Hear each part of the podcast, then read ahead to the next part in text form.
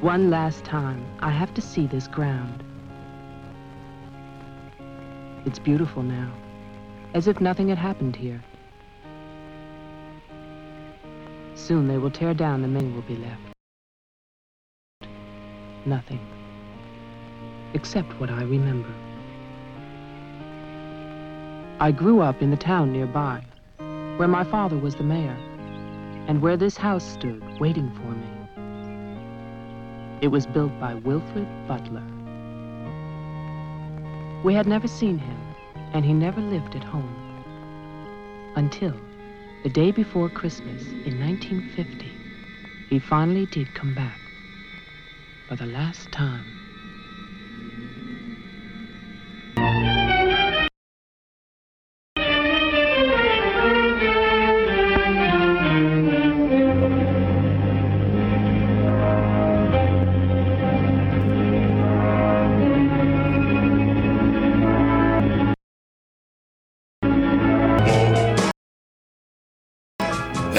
Nathan, since you had yourself a big hot screaming ear full of forgotten horrors.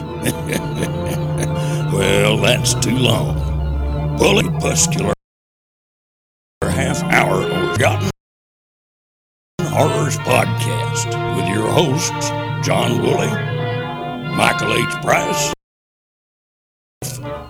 Wolf Brand Jack.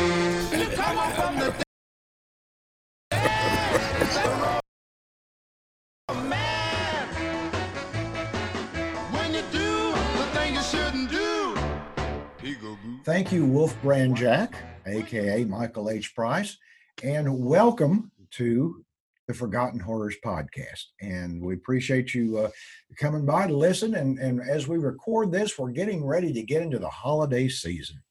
So, Michael, what better than a nice holiday picture to talk about this time around? You know, I I I always I always think of uh, always think of uh, Santa Claus conquers the Martians. well, Frank Capra's. Frank Capra's classic. It, it's a mediocre life. You know. right, right. Uh, I think we've probably come up with with what may be the definitive holiday season movie. Maybe, uh, but Ted Gershuny, as I have to Uh. say, is, is no is uh, is no Frank Capra. Uh, he had a, a, a nice track record. He he directed some Tales from the Dark Side and and uh, you know a couple of other things and three films, all with Mhm. his then wife Mary Woronov, who we're going to be talking about this evening. And this is Oh, the yeah. this is the final one of the three that he directed. And we're talking about Silent Night, Bloody Night, aka Death House, aka Night of the Dark Full Moon.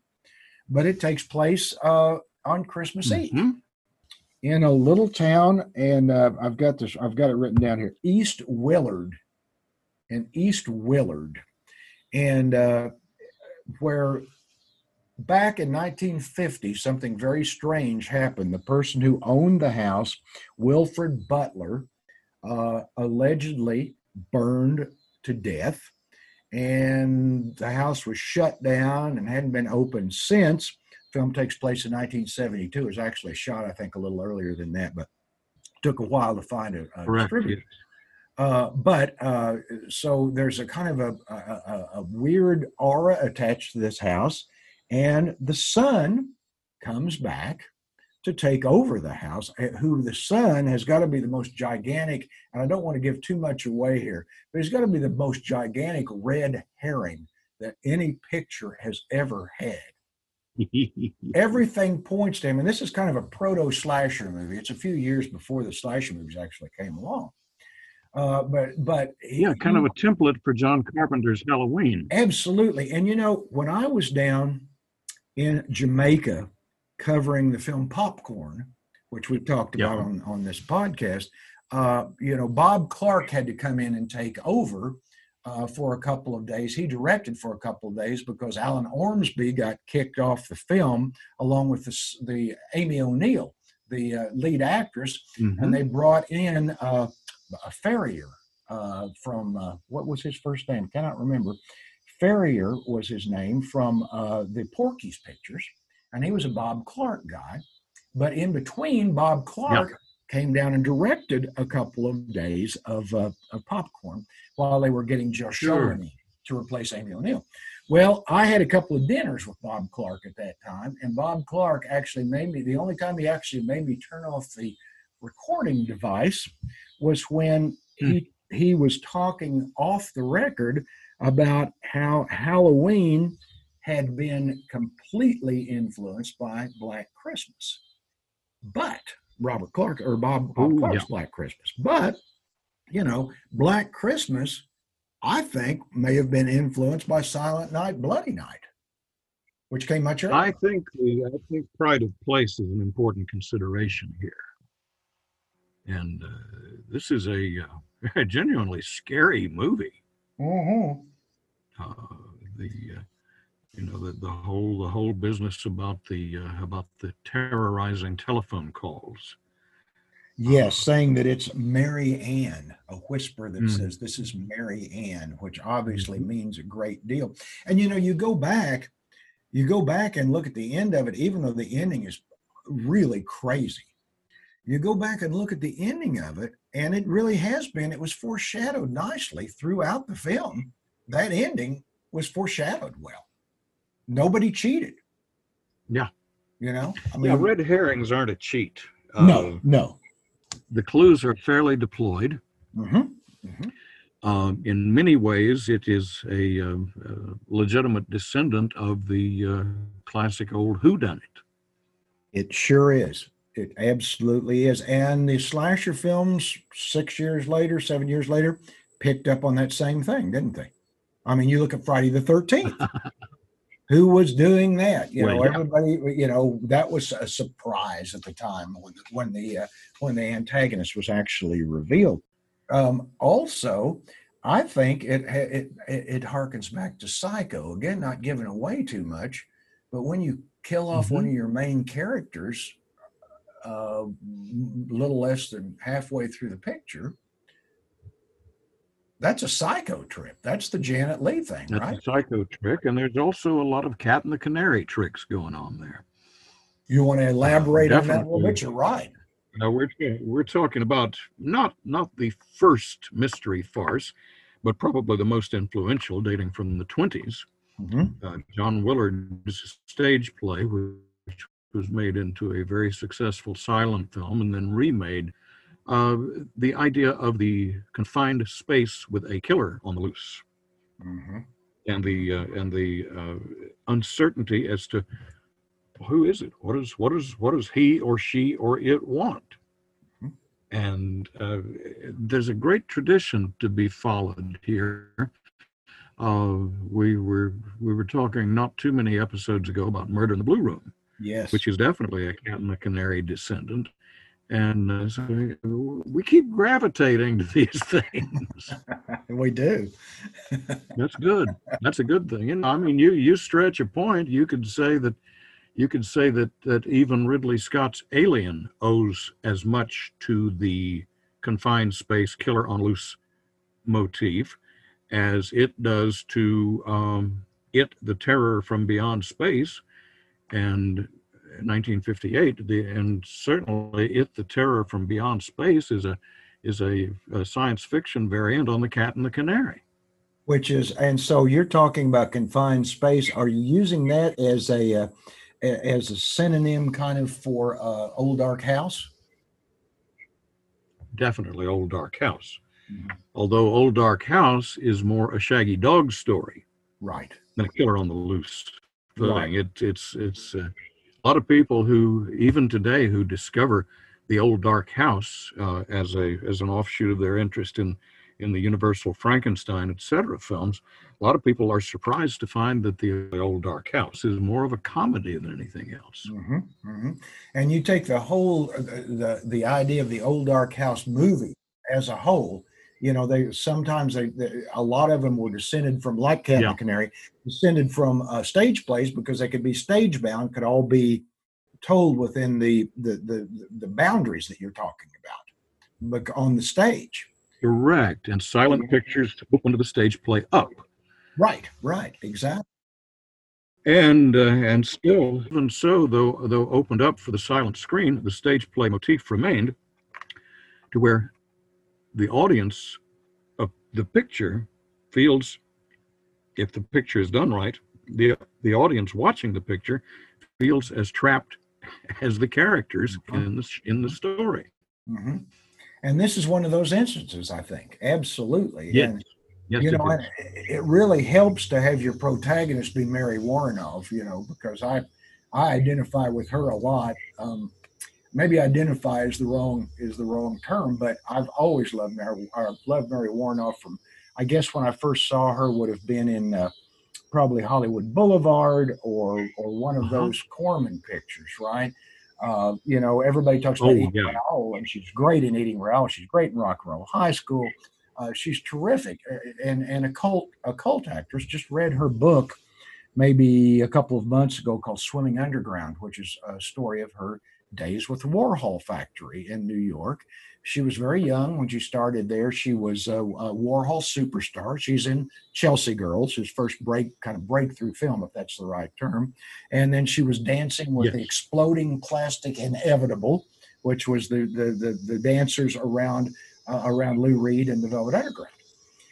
Oh yes, one of the most versatile uh, screen actresses I've ever run across. I uh, uh, a colleague of mine in the newspaper business once suggested that Mary Woronov might be the real Meryl Streep. That's great. Well, Tremendous versatility and and an ability to inhabit characters. You never know you're watching Mary Woronov. You're watching the character. She is so immersed. that's right. That's And yet she's eminently recognizable on that account. She is, and a lot of times she plays sort of evil characters or oddball characters. And in this one, she's almost a standard heroine, I would say, wouldn't you? Mhm. Especially Yes, there toward the say. end when when the when she's on deck for the blow off with everything that happens in that house that we've been talking about. Uh, it's and she is uh, she's she looks great. She she's act she acts great. I mean the role she just she just really knows what she's doing. And there's a lot of voiceover in this picture. And a lot of times that doesn't work very well. And you can kind of see that maybe the voiceover was being used to sew some of the disparate plot threads together. Yeah. Uh, and she does a lot of voiceover, and she does a really, really good job. With now, you know, it's a, it's just it's a good cast too. I mean, Patrick O'Neal, I think is has always been lowballed. I I really like, you know, he's got that what that kind of a Peter Lawford vibe always, you know, to me Uh-huh. but he's he's really you know i i think and he did some horror pictures too right i mean he did quite a few horror things as well as his tv stuff Right. did you ever deal with him did you ever have a chance to interview him in your career Never had never had a sit down with him. yeah i never did either and i It's a bit of a gap, I think. yeah yeah he's one of those guys of course he did mostly tv i guess but he's he's very good in this and of course carradine is in it and even though um don't use his voice, which is a Mhm. shame because that's you know that's the Carradine thing. It's pretty good, and so is uh and and uh, the other guy in there, the other um old actor whose name I just Walter Abel. Oh, sure, Walter Abel, definitely. around since silent pictures. He plays the he plays Mary Woronov's dad, the the uh, the mayor of the town, and uh, and Carradine is the newspaper editor in this. And then to do the voice, you never really see much of Wilfred Butler, uh, the one who built the house and then allegedly died. Um, But his voice, Michael, Oh yeah. done by Staats Cotsworth. Hmm You remember? Are you an old time radio guy at all? I have um, not gone as deep into old time radio as I would like. Uh, too many distractions from the big screen. Right. Uh, yes, I am a great admirer of people who can act with only their voices. Well, he was one of the great ones, Mhm. Staats Cotsworth. He he did thousands and thousands of uh, of radio shows. Uh, Casey Crime Yeah. Photographer was his biggest radio show, and he did Ma Perkins, and he did Mr. and Mrs. North. And he did a ton. Staats Cotsworth is one of those guys that old time radio fans. I mean, he's right up there with like with like uh, William Conrad, Yeah. right, and and those guys. Those I mean, at that at that level, Parley Baer, you know, those guys.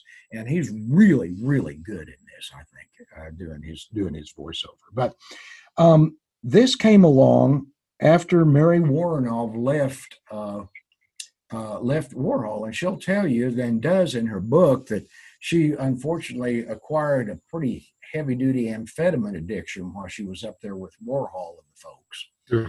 um, and uh, and and and had to get out of the scene basically. But in the book, she talks about uh, kind of a love of her life was Ondine, the uh, the Warhol superstar that they called the Pope, and Uh-huh. uh, and Ondine is in this picture as well as Candy Darling, and Oh, yeah. in the, in the flashbacks, there's like eight Warhol superstars in this picture, all playing, and I don't think I'm giving anything away in the flashbacks, all playing inmates of a mental institution, except for Candy Darling, and she's playing a she's playing a, a, uh somebody who's on the other side, who's with the doctors. Yeah. Uh, but it's Candy Darling's last film. You know, she was very young. She died of leukemia. She's very young when she died. It's the last film for James Patterson, the gigantic red herring who is supposed to be the, the grandson or the son of uh, of of uh, uh, what's his name that uh, the that uh, owned the house, and it's his last. Oh. Butler, yeah. he Mhm. passed away. It's um, Astrid Heeren who's who plays uh, uh, uh, O'Neal's uh, girlfriend. It's her last picture. So this was like a Mhm. final thing for a lot of actors. And uh, at this time, as I say, Mary Woronov was married to uh, to Ted. Uh, Ted, do you know how to pronounce that? Ted Gersh- Gershoni? Does that sound right? Gershony. Gershoni. Ted Gershoni. Thank you. Mhm. And she she divorced him after uh, after the film. I think after the film was released, or maybe before it was released. But um, uh, I don't think the film had all that much to do with it because it's, I think it's the best one of the three that they did together. They did that What film Sugar. Yeah, they did that film Oh, yeah. Sugar Cookies, which was a kind of an X-rated thing, and and you'll notice that um, uh, Lloyd Kaufman Mhm. These pictures. Uh, did some writing on the on on that picture, and he was one of the producers, I believe, if I'm not mistaken. Mhm. Uh, is that am I correct on that? So And- I'm told, yeah. Yeah, and it was allegedly the other thing, allegedly, Cannon's first release, Interesting. Golan Globus's first, you know, first Cannon release. Cannon Group uh, comes from interesting origins. Oh, does it ever? Does it ever? Despite their eventual pretensions to Miramax type uh, art film dignity, um, they owe a lot to those to these supposedly sleazy exploitation films. And of course, I say supposedly sleazy. It's amazing uh, to me. Never ceases to amaze how how deep the avant-garde underground connections go in, in many of these so-called slasher films. Why do you think that is? like the Warhol connection. Yeah, exactly. In this one, why do you think I, that is? I think it's because I, I think it's because they, they well the, the cutting edge is attracted to uh, um, shock value as a means of uh, connecting with an audience in ways that um, plain old ordinary Hollywood storytelling doesn't cut. Do you Yeah. think it's also because they're outsiders, and it's a lot of times, you know, slasher cinema is considered outside that was it was then considered outside the mainstream? Suppose Oh that yeah, is- and of course these guys these guys were inventing the slasher subgenre at the time they made this picture. that's right. They were, and and it really, yeah, you know, you didn't you you had you had uh, maniac at large pictures all the way back to the beginning of film almost, right. um, and you've had some striking examples along the way. My favorite is uh, uh, calling Dr. Gillespie, one of the Dr. Kildare spin-offs. hmm Oh, Chico killer at large in the hospital. How'd that happen? And here's Lionel Barrymore, uh, as grouchy old Dr. Gillespie said, well, let's let's, let's see what we do about this. You know, uh, and of course, uh, Psycho paved the way um, Yeah, in a way yeah. that in a way that Universal Pictures could not have anticipated because it was an experimental film in itself. It was not supposed to have been a picture so big, but they couldn't get away with it right. on the Alfred Hitchcock hour, and so. Uh, well, we'll make this picture or, or die trying, and, and they ended up uh, basically inventing not only a subgenre, but I think a genre unto itself. Uh, this picture is a breed apart. Yeah. Well, you think that's where the psych where the where the slasher film got started then? I think it's one of the places where I would, you know, you could go back even a few years earlier to to a, uh uh western, uh, The Fiend Who Walked the West.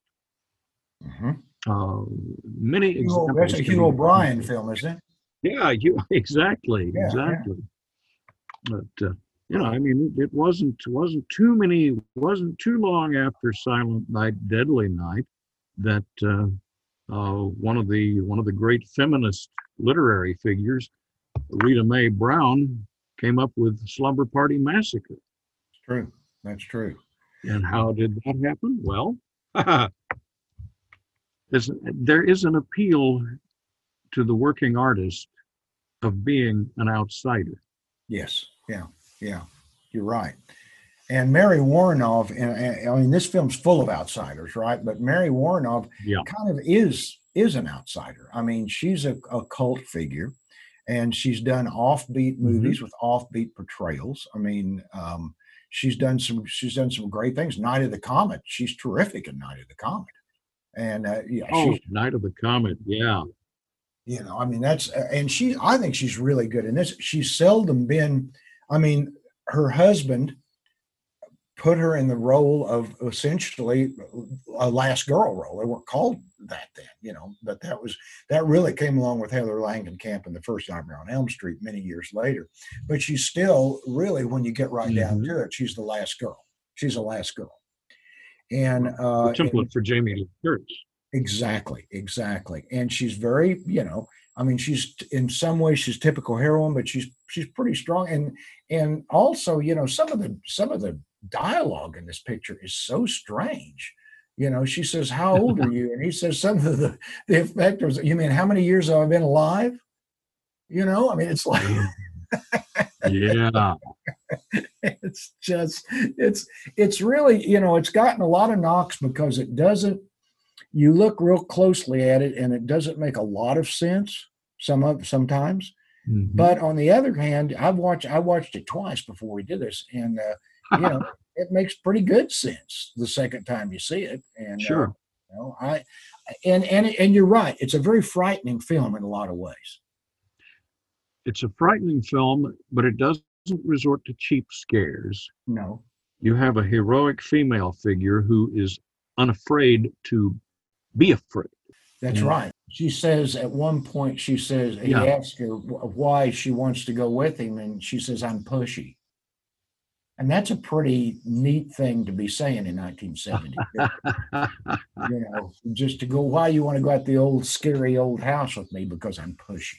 yeah. Mary Woronov says she's great in it. I mean, of course, I love Mary Woronov, so I'm I'm not I'm not um, very objective when it comes to Mary Woronov movies. I will say one of the things I found out in my research uh, for this podcast, though, was when she was a kid, you know who her boyfriend was? Oh, Harry Chapin. Huh. Wow. She was, she and Harry Chapin were boy and girlfriend when they were kids. Wow. Is that a strange connection? what? Mary, we're talking about a fun couple. Mary Woronov and Harry Chapin. Yeah, That's wonderful. Christmas.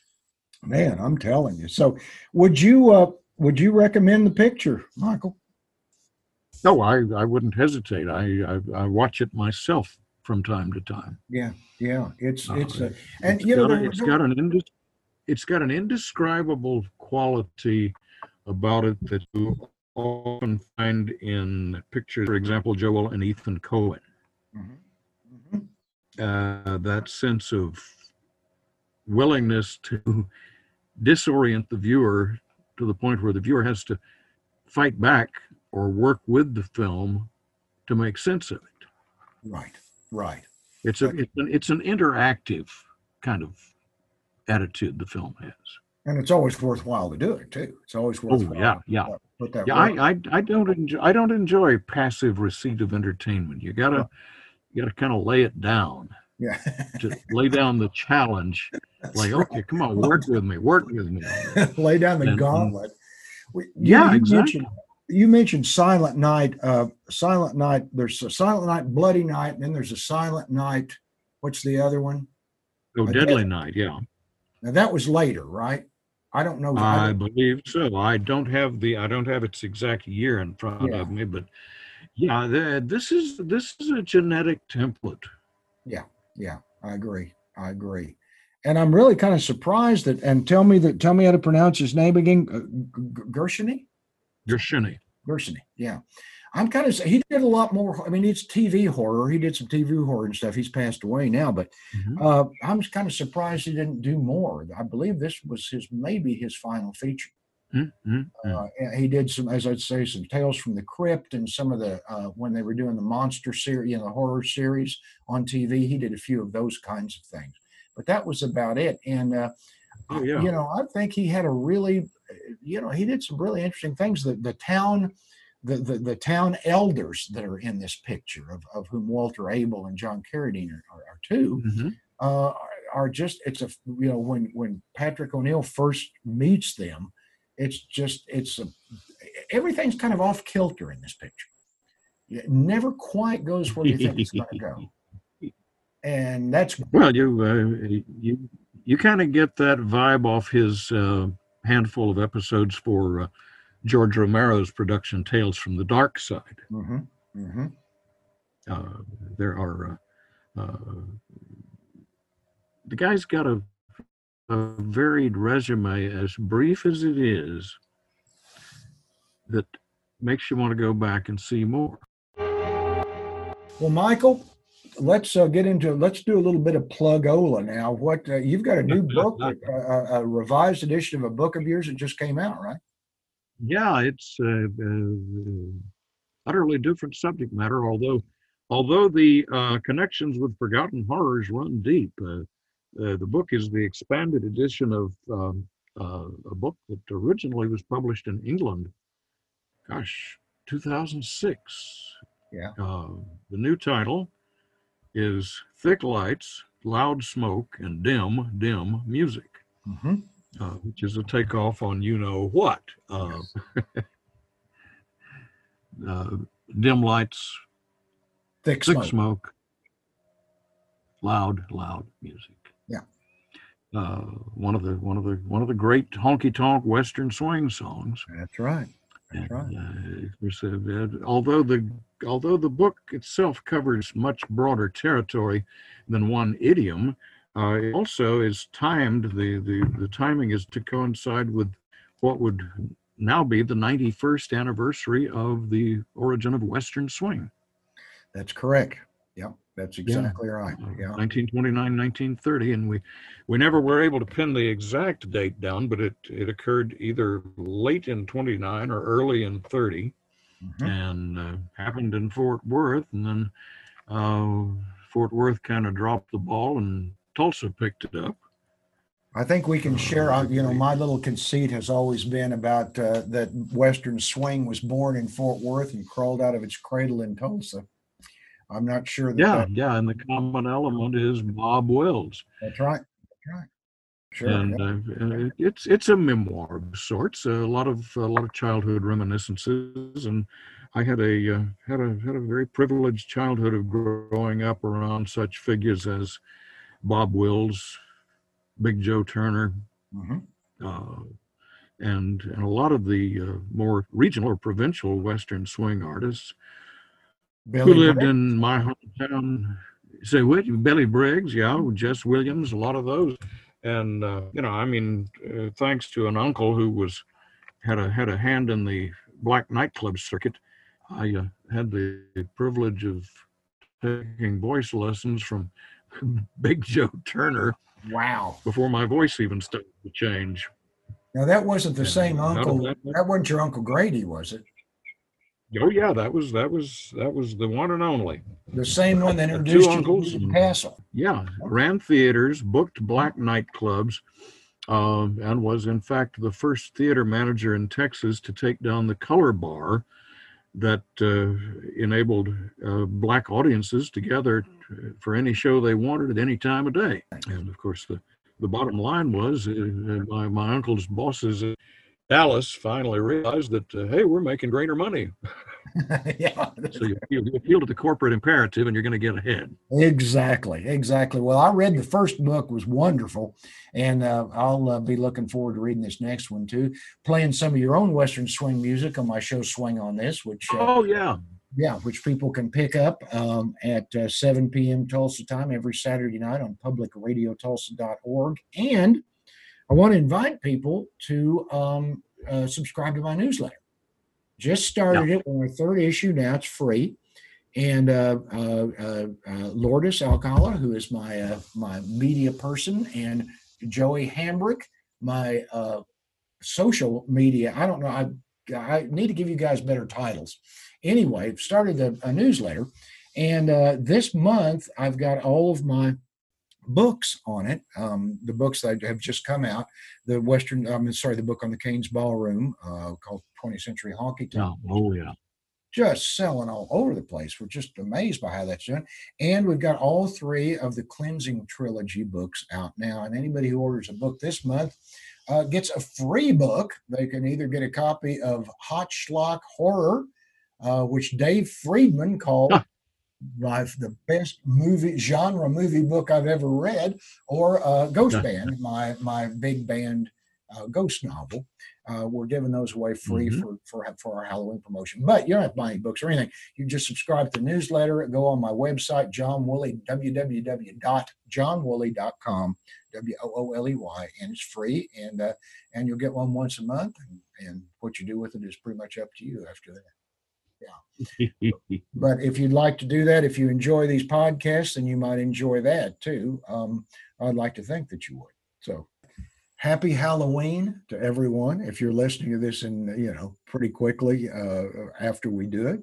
And uh, we appreciate everybody listening and uh, check out our books and stuff online. And and Michael Price and Joey Hambrick and I, John Wooley, me, John Wooley, will be back before you know it. All right, you guys, thanks. Lovely. You bet.